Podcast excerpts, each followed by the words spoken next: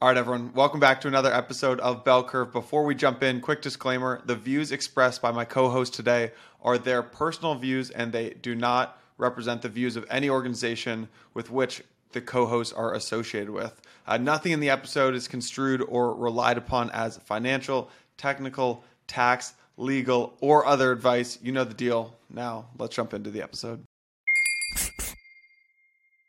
Hey everyone, before we get into it today, just want to give a quick shout out to this season's sponsor, Rook.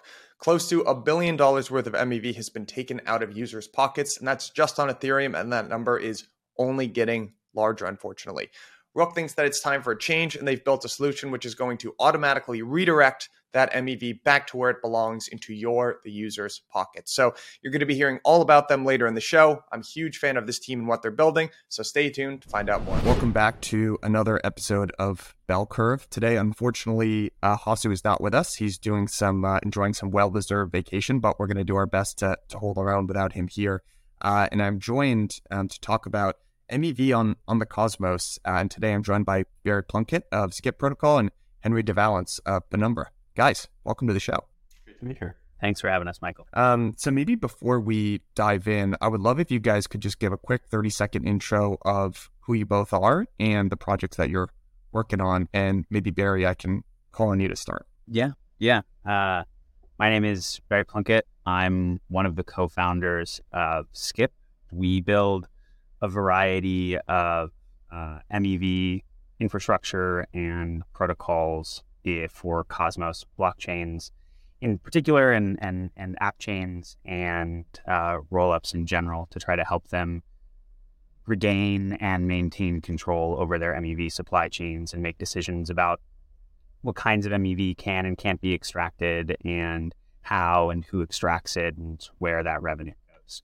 Um, so my name is Henry. Um, I'm the founder of uh, Penumbra. So Penumbra is uh, building uh, uh shielded DEX and also uh, an interchain privacy layer. Um, and what's interesting about it is it's sort of also an experiment to see like like what is like one possible point in the like design space of useful blockchains with privacy um, not trying to start with like, here's this like fully general thing, but what's this like one specific application trading where privacy has some kind of real world quantifiable value to the product. Um, and then generalizing from that, what lessons you can learn for, you know, what should the future of privacy blockchains be? Excellent, guys. Thanks. Thanks very much. Now, maybe maybe just to kick things off, as as I mentioned before, and as listeners to previous episodes in the season will know, we've largely been exploring MEV through the perspective of an Ethereum native or how MEV gets done on Ethereum.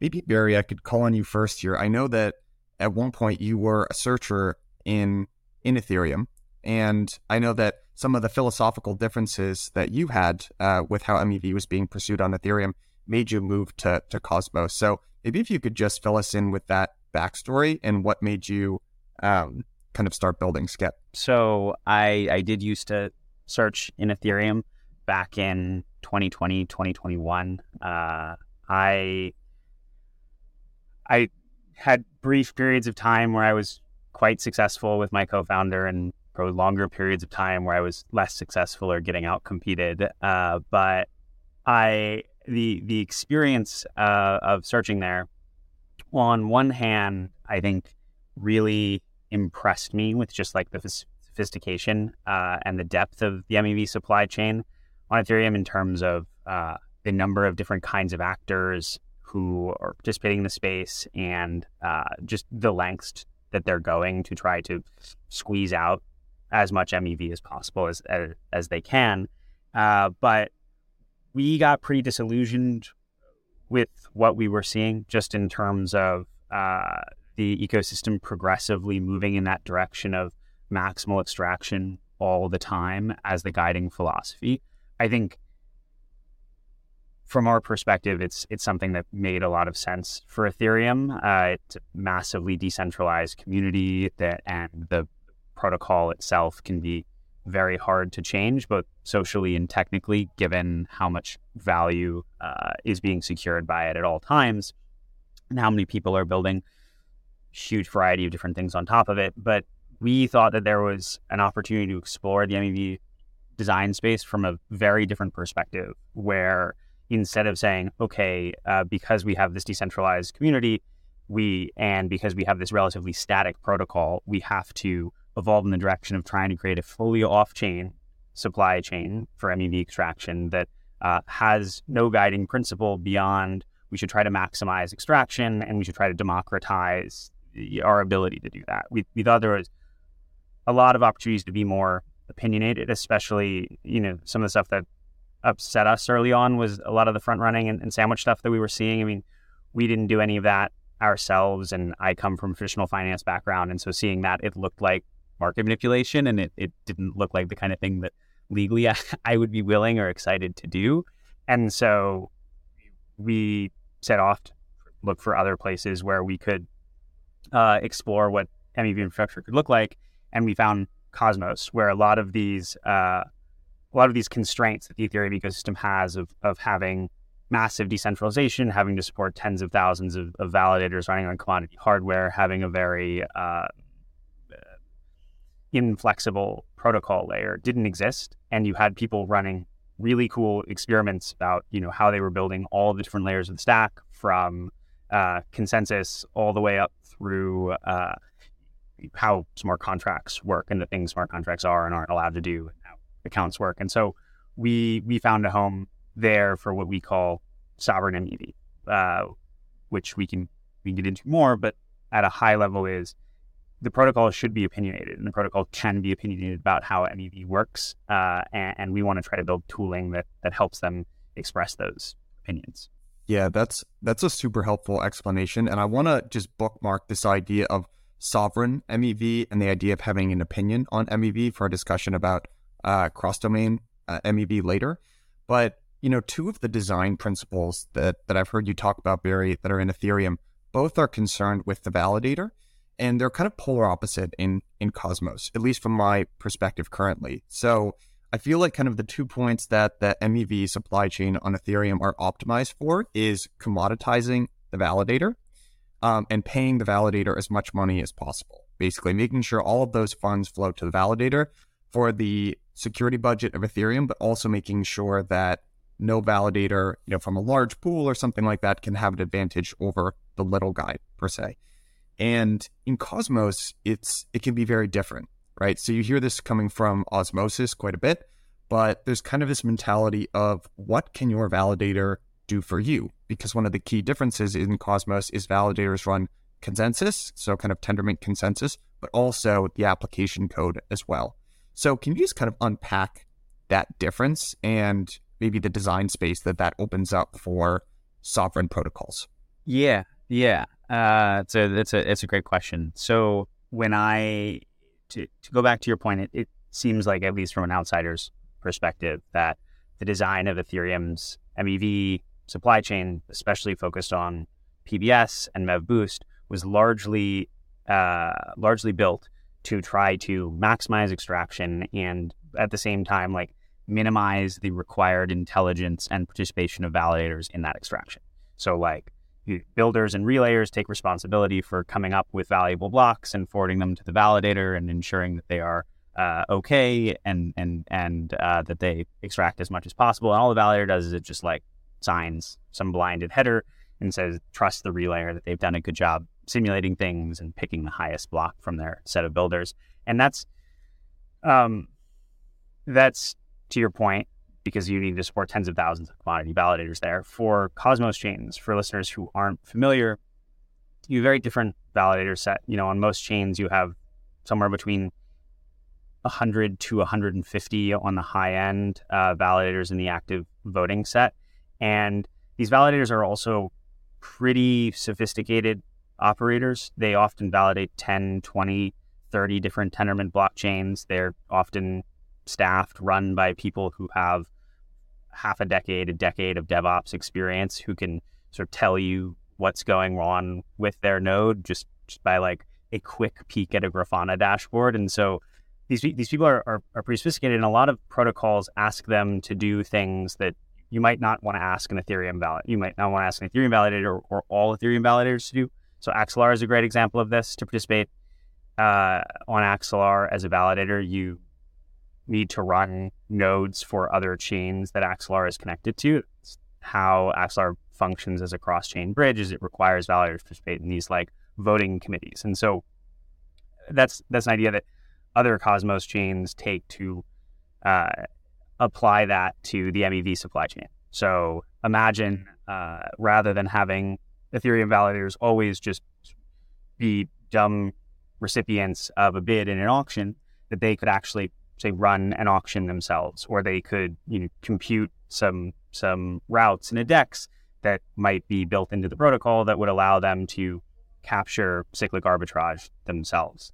Thing, things like that. So generally, uh, taking this idea of a very dumb validator and flipping it on its head and saying, okay, like we already require our validators to not be dumb, and we already have some vetting from the community and from our from the core dev team that these validators are aligned long term with the health and the goals of the protocol.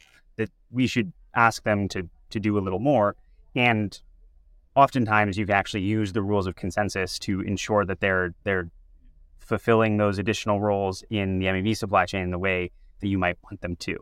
Um, so I, I don't know I don't know if I fully answered your your question there, but I think a lot of this comes from this place of saying one, our validators are like socially aligned with us for the long term. We already trust them to represent the community in governance, which which plays a very very significant role in Cosmos. I don't know how significant it is in Ethereum, um, but in Cosmos, governance decides where chains spend their money. It decides when when upgrades happen to the protocol, what upgrades are and aren't allowed to happen, and broadly what the developers prioritize on their roadmap.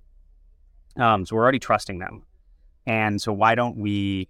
And we're already requiring them to do more in a lot of different ways. So why don't we extend those same ideas to MEV and to try to make MEV within the bounds of our protocol? The same way, you know, we we have what transaction type is within the bounds of our protocol, or like when finalization happens, or you know, what specific version of Tendermint we're using is all that's that's all up to the chain. Um, and and so we just try to take those ideas and apply them to the MEV supply chain.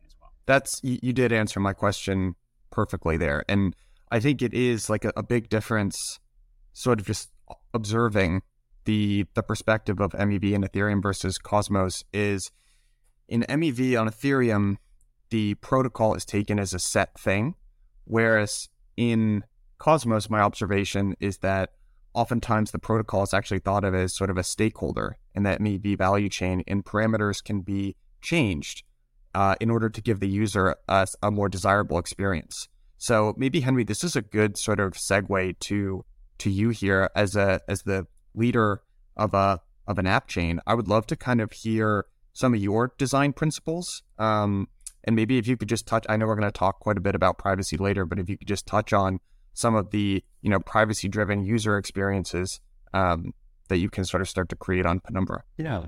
Um, so one thing that's kind of interesting about, about Penumbra is that um, we've sort of like walked backwards into MEV um, in that we didn't, you know, like unlike Barry, I didn't start out oh, doing like searching on Ethereum or something. I started out actually doing like ZK infrastructure, like, you know, uh, how do you build private stuff? Was working in Zcash.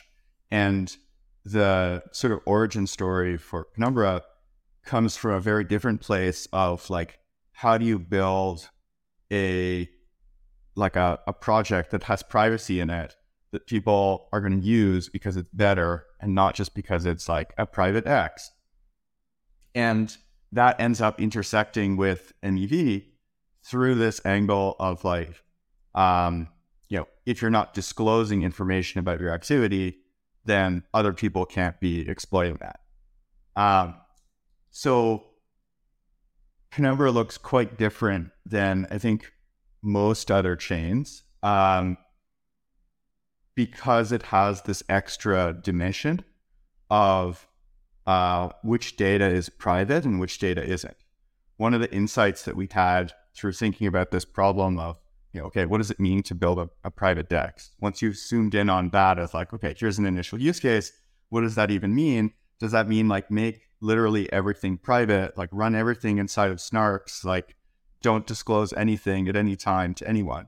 No, because it turns out that's not actually useful. If you look around at pretty much any useful blockchain, the reason that it's useful, the reason that it's valuable is because of its uh, shared public state, right? Like the reason that Ethereum is so valuable is not because of like all of the like great technical decisions that were made in 2014. It's because it has this like accumulated mass of like users and state that can all be interacted with. And so the challenge for building something that's private is like, okay, once you've added this new kind of design access of um, what information is disclosed to whom, how do you manage the interaction between the kind of public shared state and the private per user state? Because what you you don't actually want sort of everything to be private.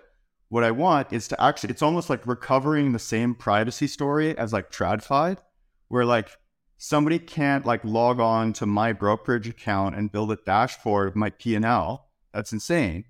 Um, but also keeping the the benefits of DeFi, where you have this kind of like real time transparency of the aggregate state of the system. You have real time accounting on all of the system invariants. How do you keep that for the aggregate pieces, but retain you know privacy for each individual user's contribution to that overall shared state?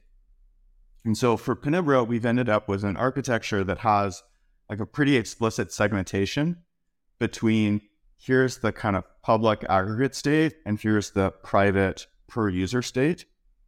Um, and that puts us in a pretty different position um, relative to uh, a lot of other chains, just in like sort of, you know, how is this thing put together?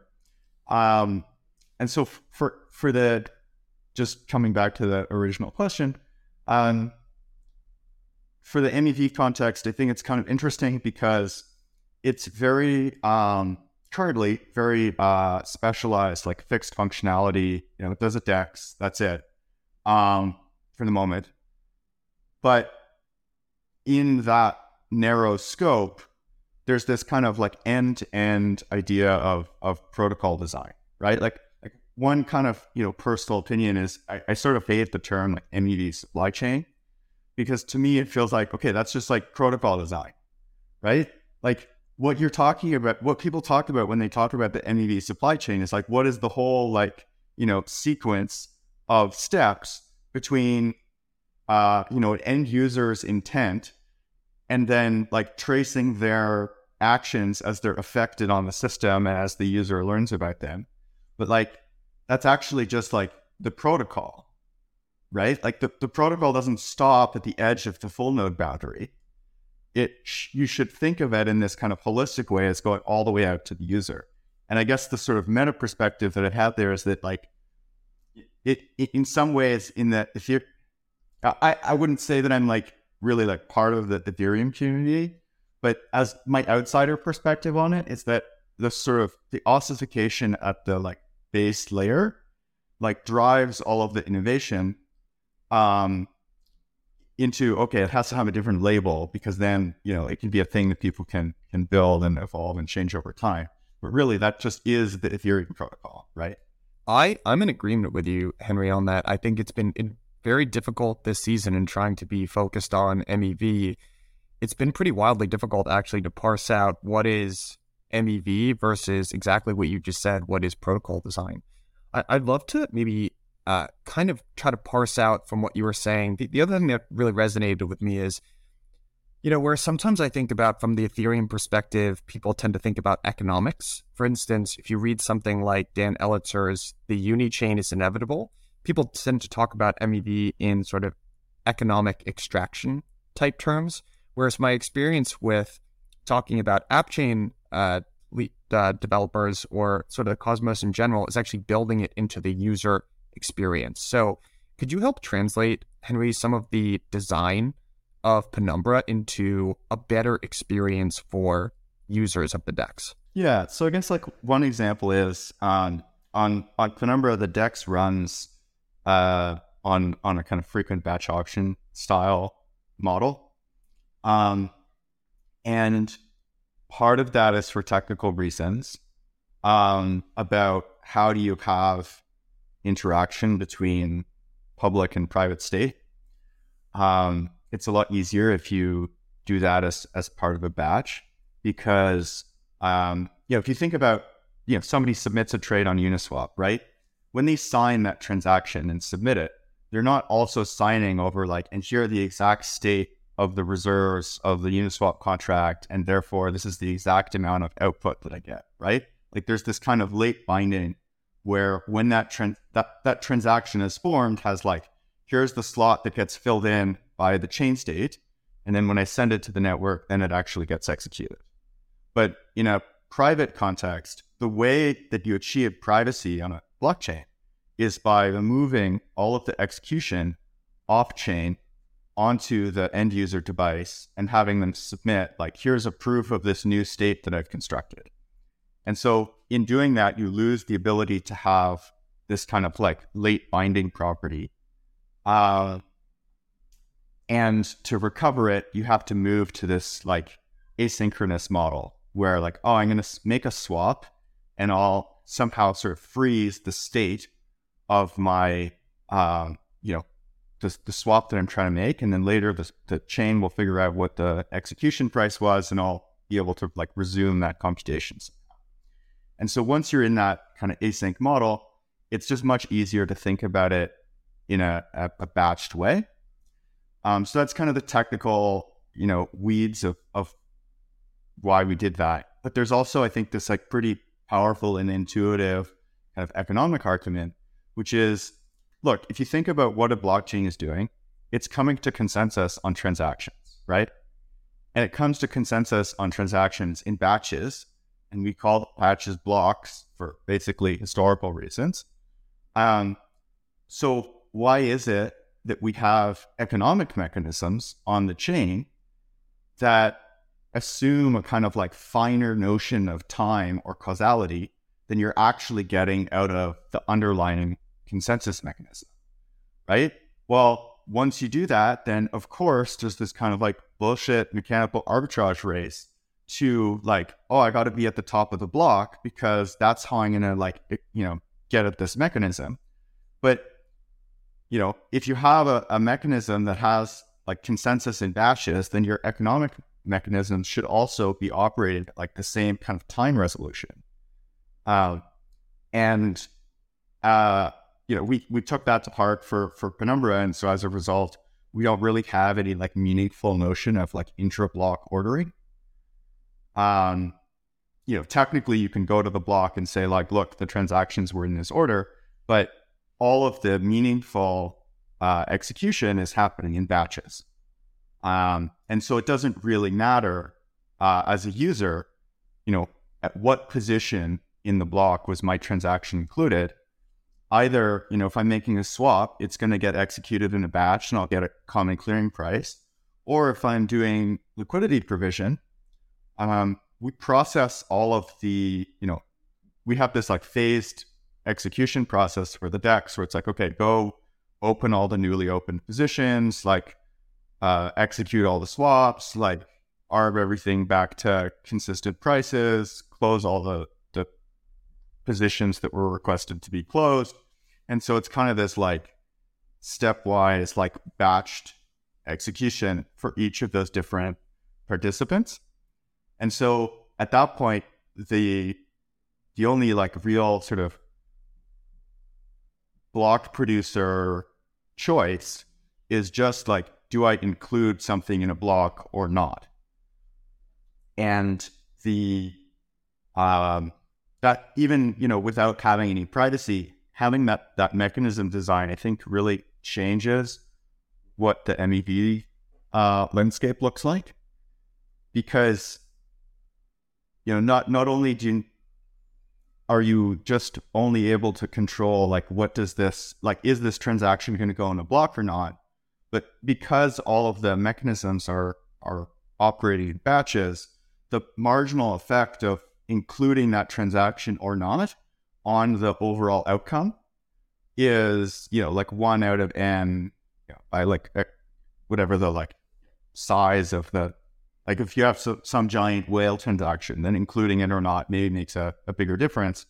But as a you know, if I'm a normal user making a normal size trade, somebody who's doing block production and choosing like should I, you know, include this transaction or censor it, that choice has a pretty marginal effect on the overall economic outcome of that block. And so I think that that really like cuts down a lot of the like um you know sort of classical MEV where it's you know MEV where the block producer actually has some kind of structural privileged position to exploit um uh ex- extract value. Um and that's that's something that kind of comes from having this sort of like fully batched um, design. So we we don't work with Penumbra, full disclosure, uh, though we wouldn't wouldn't mind doing that. Uh, we we work with a lot of the other dexes in Cosmos that that make meaningfully different trade offs and design decisions, uh, uh, not just around ordering and inclusion, but also by extension, right? Like the value proposition that they're trying to offer to users and, and to builders on their chain. So one of the folks that we work really closely with is the Osmosis core team and the community there.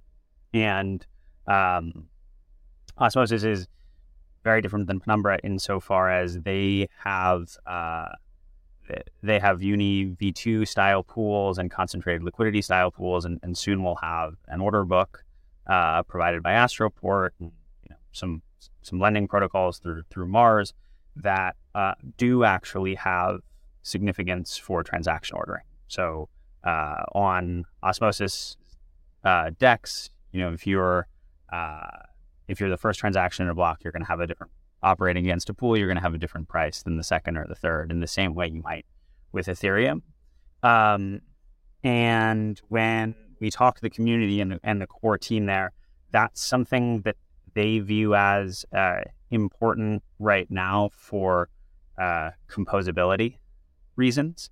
That uh, having having that uh, transaction level granularity allows folks who are building on that chain to uh, build smart contracts and sort of extend the platform in ways that uh, you can have transaction by transaction interlocking and interaction might be more difficult or might just look very different in a in a protocol that's more focused on on privacy. And so when when but when we work with them, they've they still want the protocol to try to be opinionated about trying to recapture some of the value that leaks from user transactions as a result.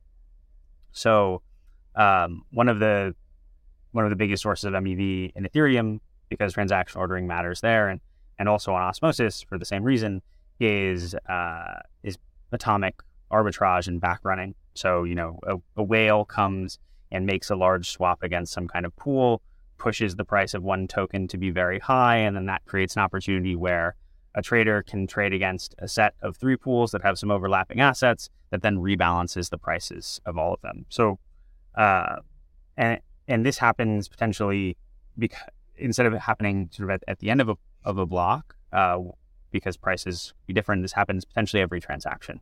So, but the the Osmosis community sees this, and they saw this as an opportunity to try to create a new source of revenue for the chain. So what they wanted to do is they wanted to say, okay, we, we want the protocol to try to recapture some of this MEV from back running. We don't want to front run users. So we, we don't want to force people, force the whale to pay their worst price possible uh, and then take the money from them. But after they've paid whatever price they'll pay as a result of using uh, their front end router, then they wanted the protocol to come in and see to actually check the protocol itself to check rather than a searcher whether there are any backrunning opportunities and, and to, to capture them. So we built a module for them, which is basically an extension of the chain's application logic called ProtoRev, which is short for protocol revenue because we're bad at naming things. Uh, that does this right. That takes a look at a few uh, potential cyclic arbitrage routes after every swap and then flash mints tokens to capture an opportunity if it sees one, and flash burns those tokens, and then returns that money to the community pool. Um, and we talked with a lot of people on Osmosis about this decision uh, of saying, okay, well, like we could build this. This could actually just be like a, a router that maybe gives some users better prices as opposed to like coming in and back running them. It could be, uh, you know, a, a, service that we run sort of just as an auction for off-chain searchers. And the the thing that we heard from the community was, we want this. We want we actually what we care about right now is not giving users in the short term better prices, but but is creating more value for the community. And we think that there are other ways we're going to improve routing for users later on. So we want to we want to do this. Um, so we went ahead and, and and built that out for them. And it's interesting. Like we got a lot of pushback from people in Ethereum when we were doing this. They were like, "Oh, like the protocol shouldn't do anything like searching. Like there's no way those algorithms are so complicated. Like it'll never run in protocol. Like it'll be so gas inefficient. Like how is this ever going to work?" And then we were like, "I don't know. Like we'll see." Uh, and we we actually did a bunch of data analysis initially, and we realized the vast majority of, of cyclic arbitrage was from like four routes on osmosis, like the vast, vast majority, like 80, 90%. And all of it basically settled to Osmo or Atom, which the community obviously loved because those are the tokens that they want to hold. Um, and it was very easy to build using the tools of app chains into the protocol, a way where we can say, okay, like we're just going to check these routes. We're also going to have some mechanism by which we can maybe add new routes, which is potentially interesting. Um, and we're going to every block we're going to have like gating to ensure that okay if, if actually like somebody tries to grief this and they submit a bunch of really tiny swaps or they you know somehow like there's osmosis blows up there's thousands of transactions again everybody's printing money it's a bull market like we have circuit breakers that just turn it off uh, in in case there's there's issues with that and very very conservative with how much computation we put in the protocol and even still like it's recapturing tens of thousands of dollars a month for the community uh, on, on a pretty small number of transactions. And they can upgrade that to say, actually, we want to give the users back that money. They can upgrade that to say, okay, we want to pay validators who, uh, you know, are, are, running these expensive machines, or they can they can just say, hey, we want to give that money back to LPs. So that's one of the really nice things about Cosmos about using the tools of consensus in the way Henry's been talking about is that now the community actually gets to decide what the hell we're going to do with this revenue. Uh, or what the hell we're going to do with the protocol instead of it just being purely a question of all right like who is who is paying the validator the most as a bribe or who's the fastest or whatever it might be now we've sort of brought that into the design decision and then people can users can vote with their feet right they can say okay i want privacy so i'm going to go to penumbra or I, I actually think that this frequent batch auction mechanism is better for me it makes more sense I'm going to go to Penumbra, or they can say, ah, you know, I, I, I know Osmosis, I'm going to stay here. You know, whatever it might be, people, people can actually, developers can make choices based on what they think their users want, and users can make explicit choices about how they want not just MEV, but to Henry's point, like the entire spectrum of the user experience of participating in the blockchain to work. Um, so I think MEV is like one part of this, and and app chain developers are very concerned about this whole experience because they can be like you can't build what Henry's building in Ethereum and and have the same tools at your disposal. So why why would you have an opinion about how transactions get ordered? You're like, well, that's just given to me. I need to figure out how to work around that. Um, but Cosmos, you can actually say like, actually, like fuck that. I don't like the way it works. Like we're gonna have it work in a completely different way. Um, and there's a nice framework around it, so it's pretty easy to do. To to add on to that that point about the the gas, like once you break out of this mode where oh, everything that I have to do has to be like run, you know, inside of this, like the same execution environment as all of this like random untrusted code. Um, there's a lot of flexibility that you can have. Um, you know, as the if you're writing like uh, a, a native module or component of the chain, you're now just like writing software and you can make that software fast in ways that are not possible for this kind of fully um, generic kind of uh, VM thing, especially at a VM where you're constrained by, you know, all of these legacy design decisions, right? Um, so as, as an example for Penumbra, um, you know, we do CycleR detection in as part of the, the protocol. But um, when we're going and like having the the chain go and look to see whether there's any mispricing that needs to be corrected, we can just like do a like big like graph traversal where we explore every branch of the decision tree in like a parallel fork of the chain state and you know do all of this like multi-core stuff. It's all native rust code. Like actually computers are pretty fast. Um and and so the being in an environment where it is possible for somebody to kind of control each uh, layer of the stack, I think causes there to be a lot more openness to like, oh, what if we just didn't do that? Or like, this isn't actually a given. This is just a thing that we made up. Uh, and we could do a different thing. Um, you know, potentially with a lot more effort, right? So there's always that trade off of like, how much additional effort are you going to spend um, versus like what kind of control do you get? But I think that there is more of an idea of like the software that the chain runs is actually you know the thing that we're creating and not just this this given thing hey guys quick break from the show here i want you to imagine something for me imagine swapping two stablecoins on chain paying zero dollars in gas and instead getting a rebate of $2000 this is something that's actually happened on chain to understand how i want to introduce and thank this season's sponsor rook zooming out for a second the current state of affairs at MEV is billions of dollars so far have been extracted from users' pockets using MEV. Rook is coming in and saying enough is enough. Blockchain should drive value to their users and the applications they use. It is time to leave the hobbyist era behind us if we want to move forward and we want to get this right. That's why Rook has built a custom blockchain settlement network, and it's one that gives you full control over the entire transaction lifecycle. Today, you can connect to an open source Rook node. The Rook protocol will automatically match, bundle, and auction your orders and transactions in seconds with zero gas overhead.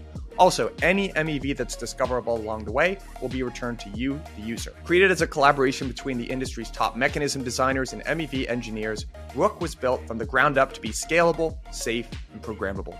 You can get your own mempool, choose searchers and builders, and link your mempool with others to discover even more MEV you can define how the MEV is shared and delivered as well.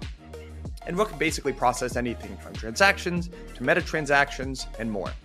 This is the way that blockchains basically should have been from day one. So, if you're a user listening to this, here's what I want you to do. I want you to go to your wallets, go to your favorite app, your node provider, and say, hey, I want you to be working with these guys, Rook. I want the MEV that I create to be redistributed back to me. If you're a developer and you want to stay ahead of the game, the best way to do that is to follow them on Twitter. They are at Rook or even better yet, slide into their DMs. They are lightning responsive. They'll get you set up today. And if you do slide into those DMs, as always, please tell them that I sent you. Completely in agreement, guys. And I think that was one of the the ideas that I want to dig into just in terms of chains being allowed to have their own opinion. So maybe in the case of something like Osmosis and the ProtoRev module that you've helped develop, Barry, at Skip, it's we think backrunning is okay, and we want some of those proceeds to flow to the protocol itself. Or in the case of Penumbra, we really care about privacy, and that's why we want to trade on Penumbra and just building that into the the user experience. I, I want to shift here because I think the the question of sovereignty and owning these decisions becomes very interesting in the world of kind of the interchain. And this is where maybe I want to dive a little bit into cross domain MEV so we've talked about this a little bit in Ethereum, uh, specifically within the context of layer twos and rollups on Ethereum. That to me looks a little bit. There are definitely parallels that you could draw to the Cosmos, right? Where you kind of instead of having everything being composable on ETH main chain, you have many different rollups, and suddenly you're entering kind of this asynchronous environment that looks very similar to what Cosmos looks like today. And I actually got super excited about. I'm sure people have been thinking about this for years, but the first time I really start to get excited about cross domain MEV was the Atom 2.0 white paper that you know uh, Sam Hart helped to to write. I know he's with you guys at Skip that Barry. Um, but I, I would love to sort of get your guys' thoughts in general about just maybe as a jumping off point about cross domain MEV. Just what are your kind of thoughts at, as, as a high level? Is it this kind of interesting opportunity? Is it more technically unfeasible than people think? And I, then I want to kind of get into, um, you know, this idea of sovereignty in this world. So I can, I can give my high level take very quickly, which is I think a lot of cross domain MEV. So there's, you, you can mean broadly maybe two things, uh, which is one might be executing an arbitrage strategy where one leg of that strategy is on one chain uh, or one market, another chain is on another, or another leg is on another chain or in another market. And I think that's usually what people mean.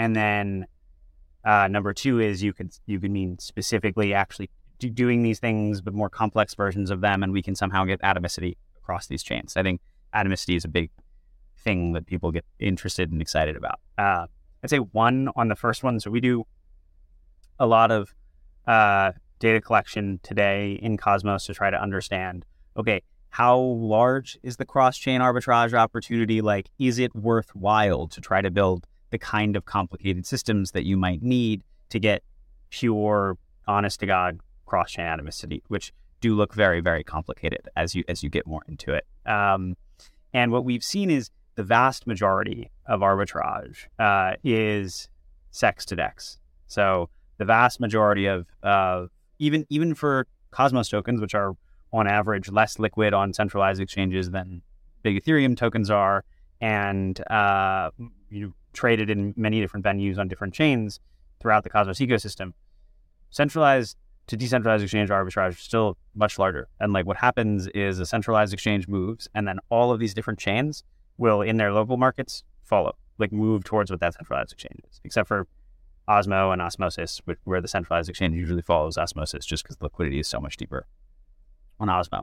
Uh, so, like, I think at a high level, like people are really, really excited about this. I think it's a long ways off.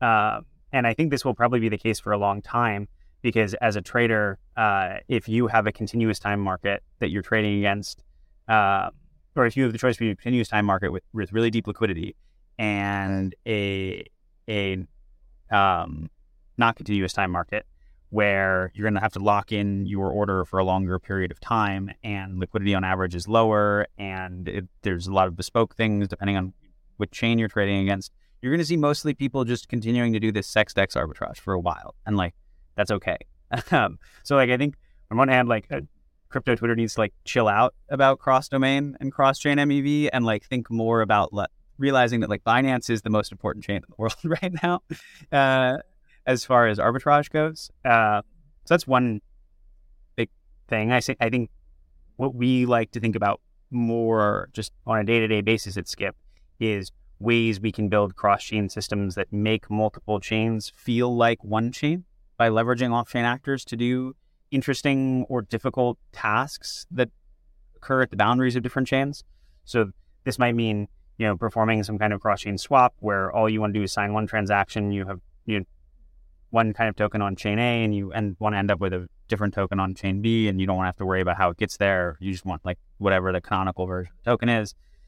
I think there's a lot of interesting things around pushing complexity to off-chain actors. We were talking about the boundaries of chains. It also be much simpler things, which is just like, hey, I have this transaction that I want to execute on uh, Juno or on Neutron or something, and I don't have the gas token there. So like, can somebody execute it for me? Uh, and I will I will pay you, right? so like there's a lot of UX things that we try to spend our time thinking about because I think those things are real right now. And there's whole question around relayer incentivization that we could talk about, uh, IBC relayers or other kind of cross chain messaging protocol relayers, which are important and in many protocols fully unincentivized, who could get up to malicious MEV things or could maybe be leveraged uh, in the MEV supply chain, if we want to call it that, to like, again, continue to improve UX. So I like to reframe this as like, you know, from cross chain arbitrage to this question of what are the problems? Like, what are the UX problems that arise when you exist in a world where users are sometimes going to be on one chain and sometimes going to be on another chain? And how can how can we use off chain actors to solve those as opposed to just like if I could control state on like Arbitrum and on Ethereum mainnet, like how rich can I be? Uh, which is like probably honestly not that rich right now. but I'll I'll pause there.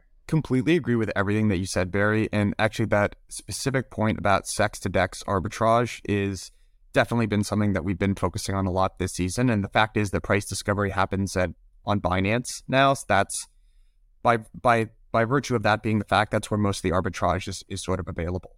But let let's sort of take your point and go run with that here and say, okay, on something like in the Cosmos ecosystem where we have many of these different chains that have sort of these different rules and opinions, we want to find a way for users to not, we want to abstract that complexity away.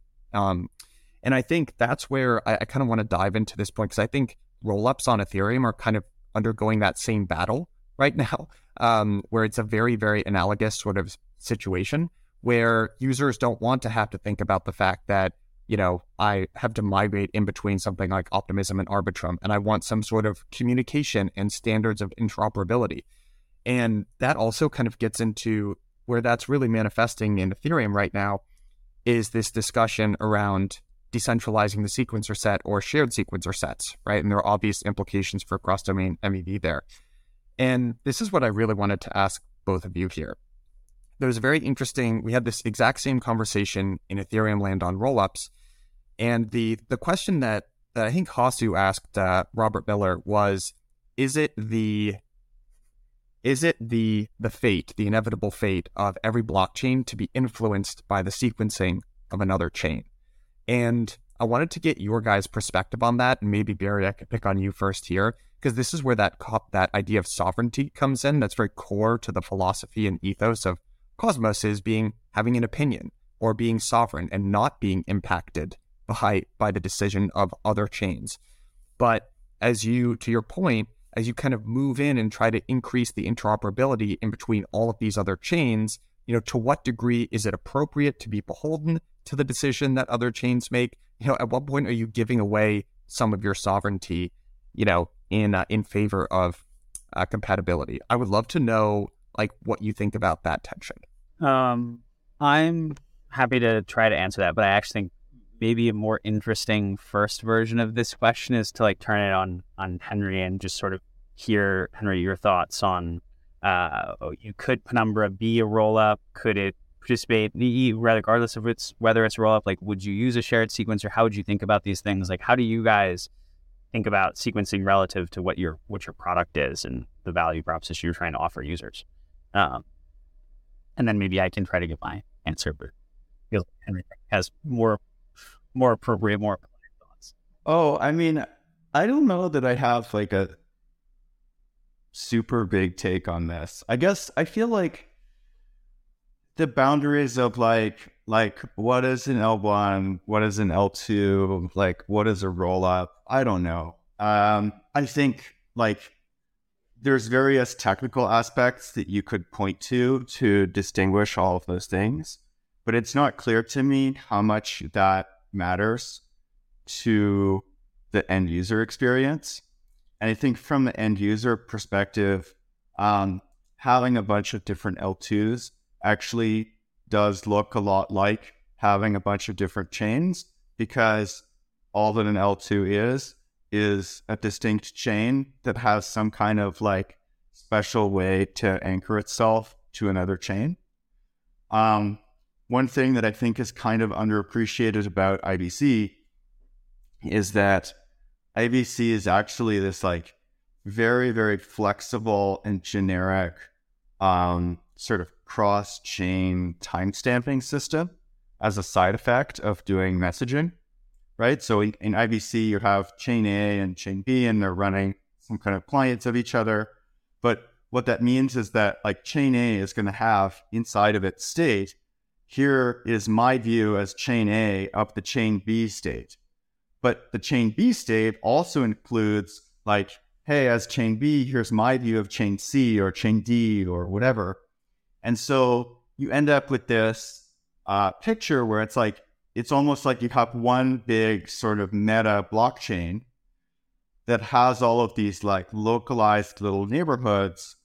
And from each one, you know, you can verify state anywhere else in the ecosystem, but potentially with some kind of like light cone of verification where, you know, until this has been relayed across however many different pieces, I haven't pulled those latest changes of, you know, chain B or C, D, E, whatever into my sort of like local like cone of verifiability. Um, and from that perspective, you know, like what is a roll up, what is not. I'm not saying that the, the trust distinctions are not meaningful, but I would say that they're not the only thing that, that matters. Um, I do think that there is a kind of interesting future where, uh, and, and a thing that we're, we're hoping to build into Penumbra where um, we generalize it to be more of a, a kind of interchain privacy layer where you take the kind of asynchronous ZK execution that we built just for the one use case of having uh, a native DEX and then expand that to like, well, why can't I interact with the public chain state of, say, you know, uh, Osmosis or Ethereum or whatever um, from the shielded pool of Penumbra, right? Um, and so I, think that in the long term, you know, what it looks like in Ethereum, what it looks like in, in Cosmos, there's going to be some kind of convergent evolution because a lot of the problems end up being like fundamentally the same. Um, I think that like IBC between rollups um, seems like a really obvious thing to do because um, you know the, it turns out that like one of the hardest parts of doing cross chain messaging is not actually just the like how do you verify the state root part, but also like how do you have like n different chains all agree on common data formats, right? And that's the part that is like not very like cool and sexy, and we're doing this like awesome like moon math to make it work. It's like how do I like parse a protobuf? Um, but that actually is like also a quite hard engineering problem. Um, and so I, yeah, I think that there's definitely going to be some kind of convergence in, in the future there. Yeah, I, I, I agree with that. I think like, uh, it, it's it's kind of like interesting being a little bit removed from the center of a lot of Ethereum's roll up conversations and roll up proliferation stuff today, but living in Cosmos because like when Ethereum people talk about this stuff, they're like, oh, like we can have like atomic cross chain like sequencing and, and, and like you'll be able to start a flash loan on one chain and end it on a different chain and like all these things. And I'm like, you guys have no idea how hard like basic shit is about to get for you uh, if you don't have good standards. Um, and you're gonna have like you have, you have like the old uh, meme about like like a thousand different standards are gonna arise. Um, and I I think like when you talk to Cosmos people, they're always like, yeah, like the basic shit is what you should really focus on. And if you get that right, like you're going to start to have more users and better user experience. You're, you're build up from there. Um, so I think it'll be interesting to see this all play out. Like, uh, like Henry, I think one of my big takes is is a lot of this stuff you, is going to start to look more like Cosmos, which uh, I think will be fun and and we'll have some exciting things to, to hopefully share and to teach based on what we've learned uh, in a multi chain world to touch on the question of like, is it uh, the fate of all blockchains to be influenced by the sequencing of another chain? I would mostly just say I hope not. Uh, like that seems bad. Like there, there's this. I I I think like there's this vision of having a single chain that can uh, is like the hub of MEV and block building and where searchers go and where users go to express their intents, uh, which that's a that's a really hard social coordination problem. It's a hard technical problem. It's it's um, I think it's like roughly in line with the SUAVE idea, right? Um, I think it's a pretty cool vision. Uh, I think probably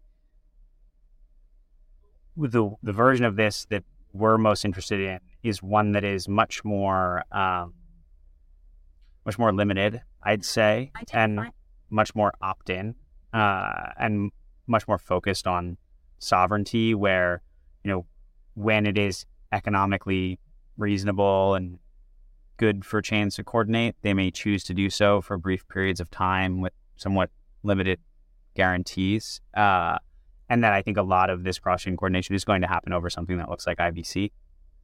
Uh, I don't, so I don't know if it's the fate of all chain. I really don't think it is. Like, I, I think these, these takes usually overestimate the value of, um, coordination or actually like rather, probably like underestimate the cost of, of any kind of coordination. Uh, like if you, if there is a one chain that is like helping to sequence a large percentage of Ethereum blocks and uh, you know Arbitrum blocks, perhaps that chain is going to have to do a lot of really different weird shit to sequence Penumbra blocks.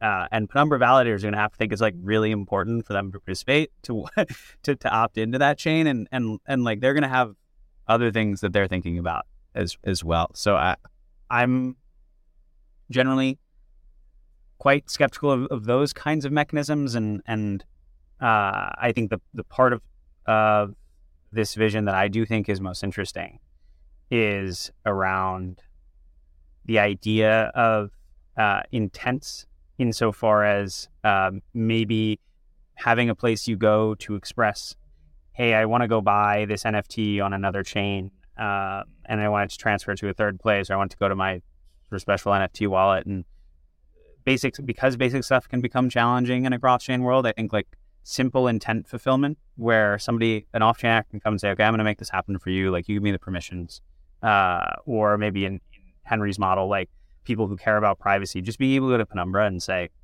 hey, I, I you know, I, I want to make this swap on this other DEX, or I, I want to go do this, or I want to transfer my tokens between these two chains. Like that experience of having one place they go actually does seem really, really good to me. Um, and that's that's pretty exciting long term. That's a little bit less about sequencing, um, and though the like sequencing layer does matter a lot there, we try to be very oriented, as I said, towards this vision of like, okay, what gets hard when you have a lot of chains, and like how can we use some of the tools that people usually associate with MEV to help fix those problems. I guess one other thing I would add is on this, there's sort of this question okay, what does it mean to actually be influenced, right? Which is another sort of way where, depending on your reading of the question, you could end up with like quite different answers. Either you have a kind of a more minimal sense of like, uh, like a, a more li- literal like protocol sequencing, like is this chain really being sequenced by this other one?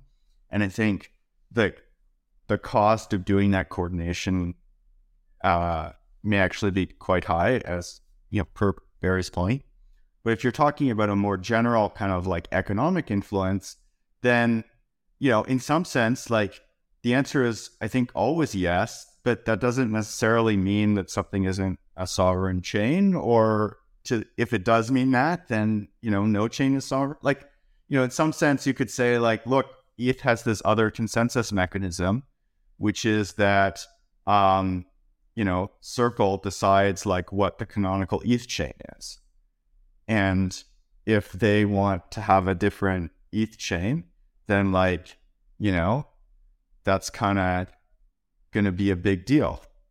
Um, and people have had, you know, this is not obviously a, new insight, right? Like there's a lot of discussions about like, okay, what does it mean to have um, you know so much uh, of the economic value be tied to these like off-chain deposits held by some actor but if you're stepping away from the kind of very literal like protocol sequencing question of you know what does it mean for one thing to influence another thing then you can already see those discussions that are happening about um, like off-chain assets uh, as being another instance of that that same kind of dilemma. Yeah, I I guess you could take this all the way up to its highest sort of philosophical level and say, is anything that exists, at least in our world, truly independent of something else? You know, I mean, even at the highest level, something like the US has its full sovereignty, right? But we are also somewhat dependent on what other nation states in the world do. And I guess you've got to kind of map that analogy to to blockchains and say where where does you know, how do you draw that line, right? Like I know there's a lot of focus on kind of the fork choice rule as something that's sort of a, a technical requirement, but then there's also, you know, there are also sort of softer economic reasons to be influenced by by other chains. Guys, I, I want to make sure there's we could I'm sure, you know, keep going, uh, you know, talk about this for another two full hours, but I would love to, um, just because we're a little time constrained here, just get your thoughts on sort of privacy and maybe Henry, I could call on you here. I know you've sort of brought up ABCI two, I think is the um, you know, the upcoming change in could, could could you maybe just give an overview of what that is, why it's an important development, and then maybe segue into some of the sort of cool um, implications that has for privacy, at least on Penumbra? Yeah. So ABCI is um, an API that was made originally for communication between Tendermint and the Cosmos SDK.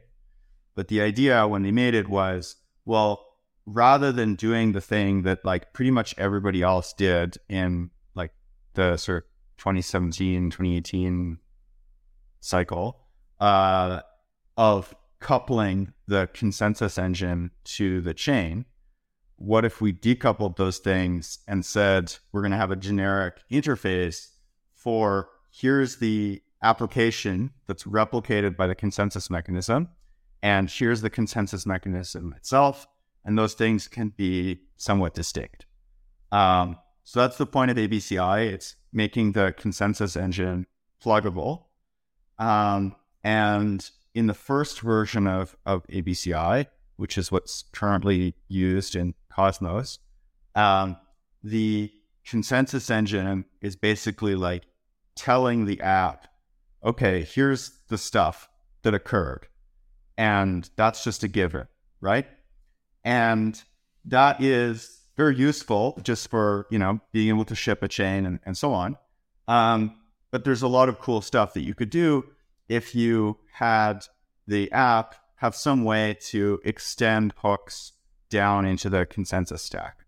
And so there's been an ongoing project, first called uh, ABCI++, and for various uh, reasons got um, kind of re-split up and and renumbered into ABCI one, ABCI two. Um, and basically, those changes provide additional hooks for the application to have greater control over what's going on at the consensus layer. So there's two two big um, sort of uh, things that are that, that you can do. Um, one is this idea of prepare or process proposal, which is the idea that um, instead of just having the consensus engine deliver to the app, like here's stuff that occurred, you know, deal with it. Um, you could give the app a way to control, um, you know, what block a um, a validator is going to propose, or um, you know, whether a validator is going to vote up or down on a particular proposal. So you can think of this as kind of being like almost like a native way to do um, PBS, but where you're having the uh, application actually also be a block builder. Um, you know, and maybe the app chooses to delegate that to some, you know, off-chain actor or something, or maybe it chooses to do parts of the block building itself. But by having that interface, the application can kind of have full control of like exactly what it wants to do there. Um, so as you can imagine, you know, that's already quite powerful. Um, but the second really cool thing that is coming uh, later in, in ABCI 2 is uh, this idea of vote extensions, which is basically a way to have each uh, validator who's participating in the consensus process uh, include some extra data as a kind of extension to their vote of do I you know approve of this block or not, and that means that you can have the validator set also be performing uh, MPC. So you can have the validator set do like, oh, we're gonna do a, a key generation, or we're gonna do like threshold decryption, and this is really powerful because now, you know, a going all the way back to the beginning of the episode, one of the things Barry mentioned was this idea of like, you know, you have these validators and the validators can do more things, right? Part of that is because the validators are not just socially aligned, but also more economically aligned with the chain. Like you can slash them um, with more impact than you could do on on Ethereum, say. But the point is that you know you have these actors and they're acting on behalf of the chain, and so you can ask them to do more stuff. And in particular, you could ask them to do some kind of like online, you know, coordinated cryptography that you couldn't necessarily have each individual user participating in because like, you know, maybe I just want to send my transaction or maybe I, you know, would be open to doing some fancy cryptography, but like my Wi-Fi cut out and so I'm, you know, not participating anymore and so on. All these things that make it difficult to sort of push that um, computation out to the the end user, you can have the validators act as like, here is this like, you know, committee of participants who are economically and socially aligned with the protocol, and so we can get them to do useful stuff. And Threshold Crypto is, I think, the the most obvious, coolest example of this. Um, so in the future, you know, Cosmos chains are going to be able to do uh, threshold encryption for transactions so that you can do uh, some commit and reveal type execution. And for Penumbra, we can actually take that a step further um, and build something that, that we call flow encryption, which is a way to encrypt not you know the entire transaction because for us the transaction is already shielded so it's already um, not revealing a lot of information about um, you know who is doing it or, or what. Um, but maybe somebody wants to interact with the public state, like I want to make a trade, right? Um, using flow encryption, we can say we want to have these sort of flows of value between different parts of the system. Like here's value that's flowing into a batch swap, or here's value that's flowing into delegations to some validator, or so on. And we want to be able to have the system see only the aggregate but not be able to see any individual user's contribution to that flow. And we can do that using uh, threshold encryption, where the threshold encryption is also additively homomorphic and verifiable. So in my transaction, I can prepare this encrypted contribution of like, here's my amount that I'm going to put into this batch swap. And once all of those transactions get included in a block, the validators can sum up all of the encrypted contributions of everybody's uh, batch swaps and then decrypt only the batch total. And so now I and everybody else who's in the same batch as me get like not just this sort of commit and reveal privacy up until inclusion, we get a much stronger like long-term privacy because the only data that's publicly revealed is the aggregate of all of our user intent. So it's sort of a way to have private coordination between all the users of the system without even them having to interact with each other.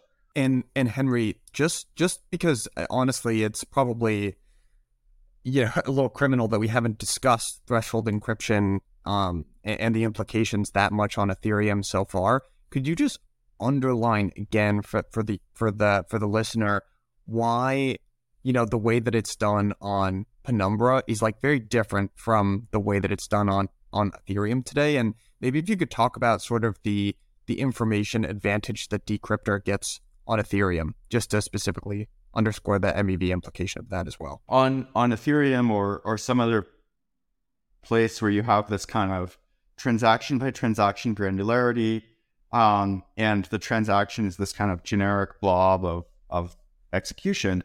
Um, basically, the only thing you can do with threshold encryption there is encrypt the transaction's contents and effects up until the point where you're going to include it in a block.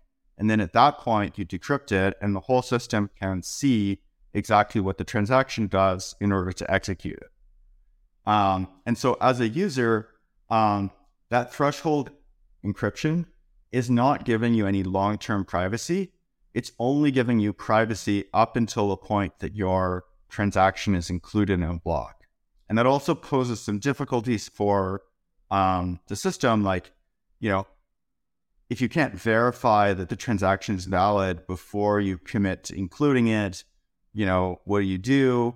Um, how do you account for gas if you don't know what the contents are, et cetera? Um, on Penumbra, on the other hand, because all of the transaction contents are already shielded, except for here is this, you know, anonymous contribution to some part of the public state. The only thing you have to encrypt is like, what is the input amount to my uh, of my transactions contribution to some batch? And so if you're a, a decryptor, let's say, you know, there's like a malicious coalition does that, um, the amount that you can learn by illicitly decrypting transactions is much less, right? You don't get to learn like, hey, here's exactly this particular account that's doing stuff. You don't get to see any other details other than like this is the the contribution. Um, and it also, I think, it, it means that in this sort of like longer term picture, um,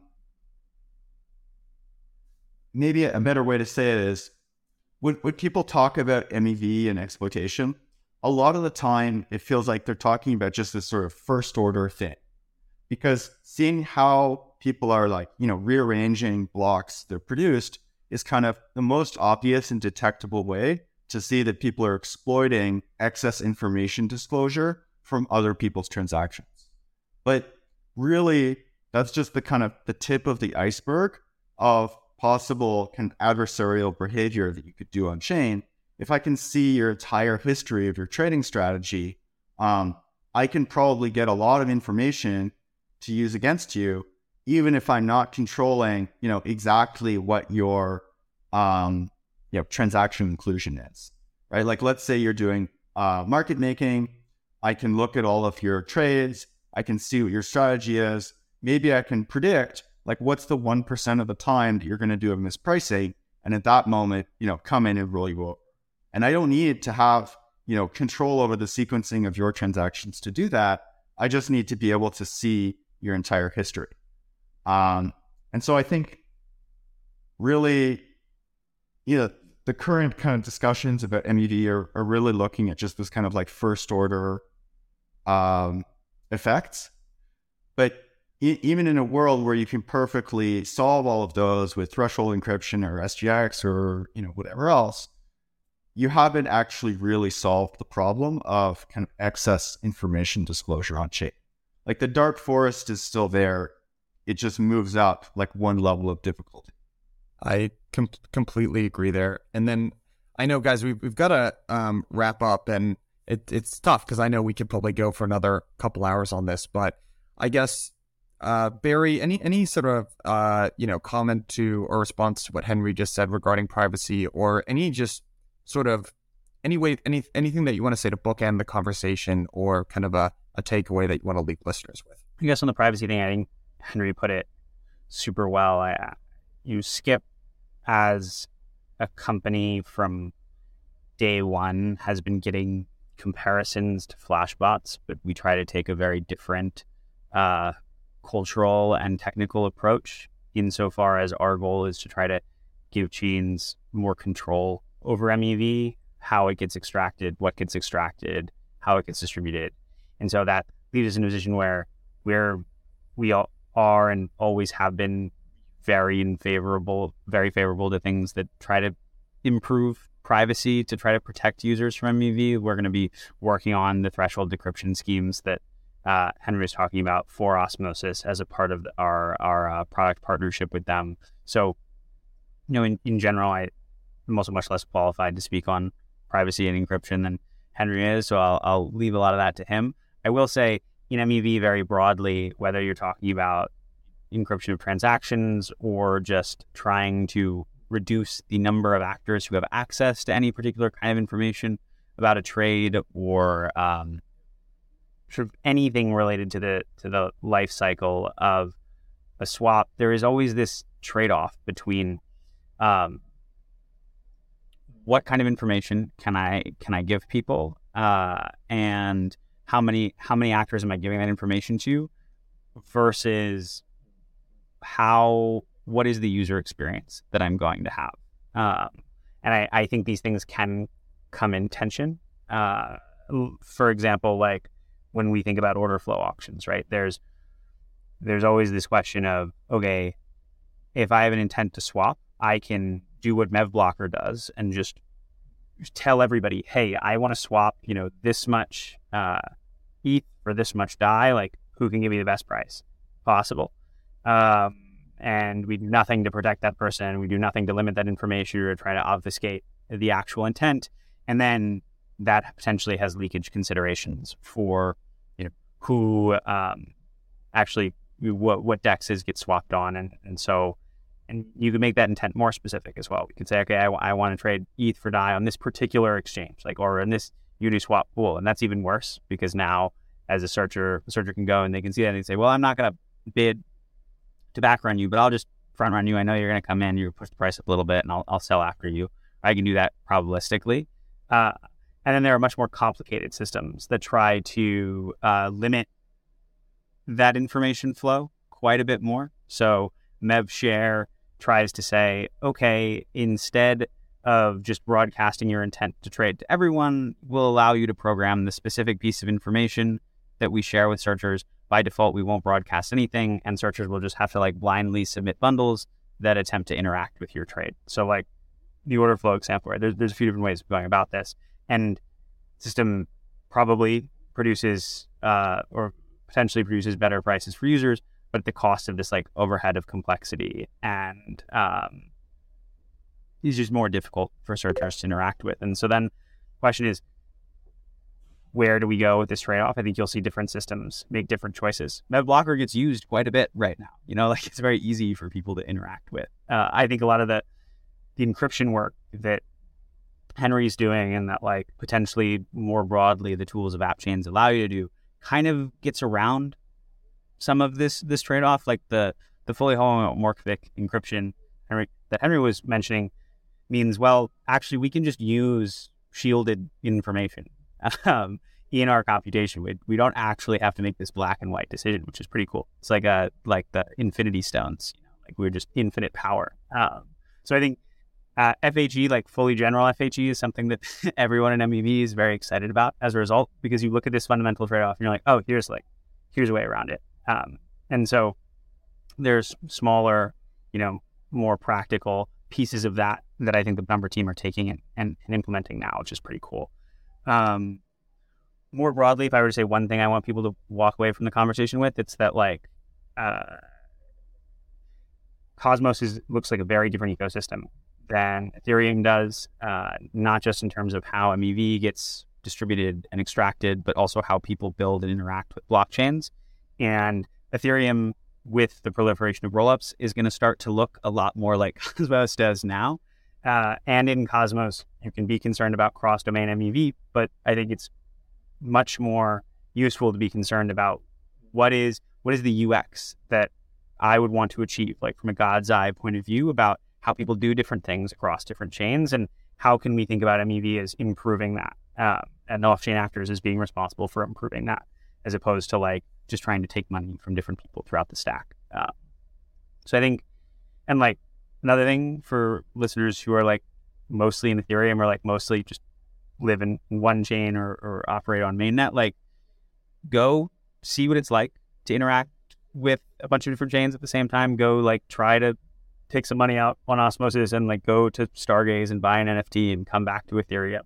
Um, I think you'll find that like there are there are things you can do that you didn't think were possible, and then there are some things that are unexpectedly frustrating. Uh, and I think that kind of experience be very informative for how people think about and, and build rollups. Guys, uh, unfortunately, that is all the time we have. Barry and Henry, thank you guys so much for coming on. This was an amazing episode, and I'm sure our listeners will take a lot away. So, thanks, guys, once again, and hopefully we can uh, do this again soon. Yeah, thanks for having us.